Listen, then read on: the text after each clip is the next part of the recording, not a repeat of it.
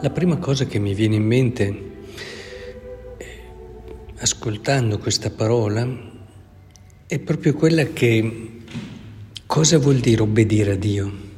La risposta di Pietro, bisogna obbedire a Dio invece che agli uomini dinanzi al richiamo. Non vi avevamo espressamente proibito di insegnare, di, proibito di insegnare in questo nome ed ecco avete riempito Gerusalemme del vostro insegnamento e, eccetera.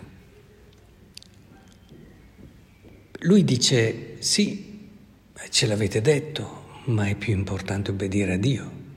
E cosa vuol dire obbedire a Dio? Vuol dire dire la verità, costi quel che costi. E il Dio dei nostri padri risuscitato Gesù che voi avete ucciso appendendolo a una croce. Dio ne sapeva quello che rischiava, dicendo così infatti alla fine si dice, all'udire queste cose essi si infuriarono e volevano metterli a morte.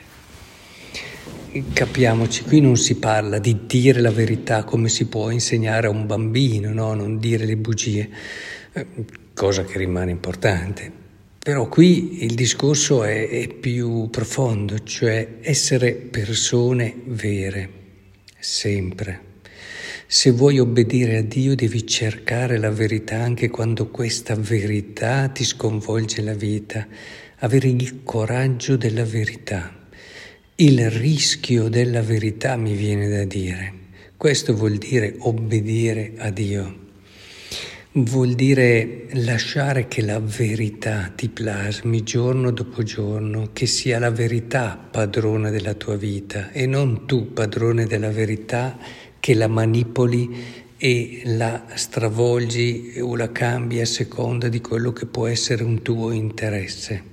Obbedire a Dio vuol dire essere quindi innamorati della verità, tanto da cercarla con insistenza e sapere, come quando ami una persona, che quando fai dei passi significativi e cresci nella verità, ti accorgi subito che è ancora più strada e che la verità non la possederai mai fino in fondo. E così vale per l'amore, come dicevo.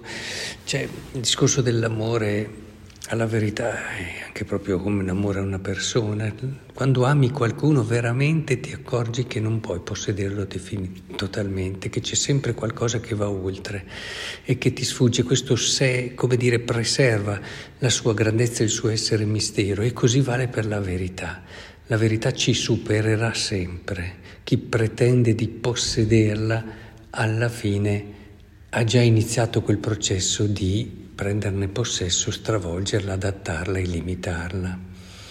Ecco, invece il servizio della verità è un servizio che pur affermando determinate cose, non lasciando tutto uguale, e sappiamo che questo apre porta a un relativismo, e pur riconoscendo tutte queste cose, afferma, quindi afferma con decisione, afferma con chiarezza, ma è uno stile diverso, insomma si percepisce, ma mantiene quell'apertura alla, all'oltre che è fondamentale perché si possa crescere, perché quelle soluzioni che quelle persone che diventano coloro che possiedono la verità la chiudono in fondo, è così punto e basta, no, la verità non sarà mai così punto e basta come l'evoluzione del dogma c'è anche nella verità un crescere nella conoscenza che non contraddice, ma in coerenza però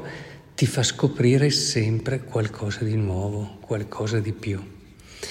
E, ed è chiaro che eh, la verità ci porta a Dio e la verità è grande come Dio, per questo non potremo mai, mai possederla.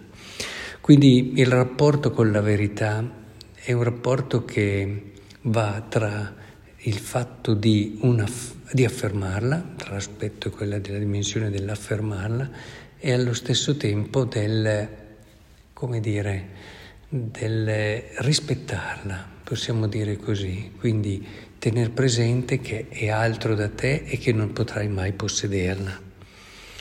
E una cosa che rimane anche il padre ama il figlio e gli ha dato in mano ogni cosa. Vorrei soffermarmi soprattutto su questo del Vangelo. E il padre che ama ha dato al figlio ogni cosa.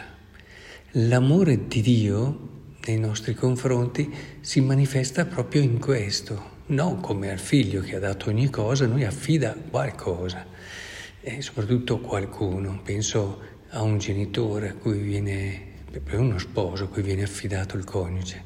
Poi un genitore a cui vengono affidati i figli, la cosa più preziosa, affidati, quindi anche qui non c'è un possesso, ma devi sempre tenere presente che sperimenterai l'amore di Dio nella misura in cui sarai fedele al riconoscere che ciò che hai ti è stato affidato. Quando tu te ne impossessi, ecco che ti si chiude il canale dove puoi sperimentare e capire quanto Dio ti ami, quindi perdi tutto alla fine. Pensando di avere qualcosa in più perché lo possiedi, perdi tutto.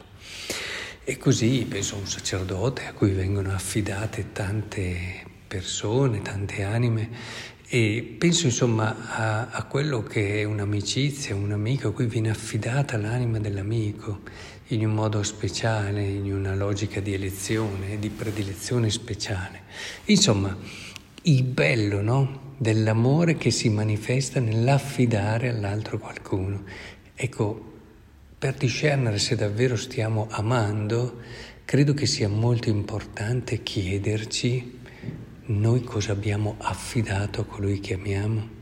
Perché nell'affidare c'è sempre un grosso rischio, nell'affidare c'è una grandissima fiducia.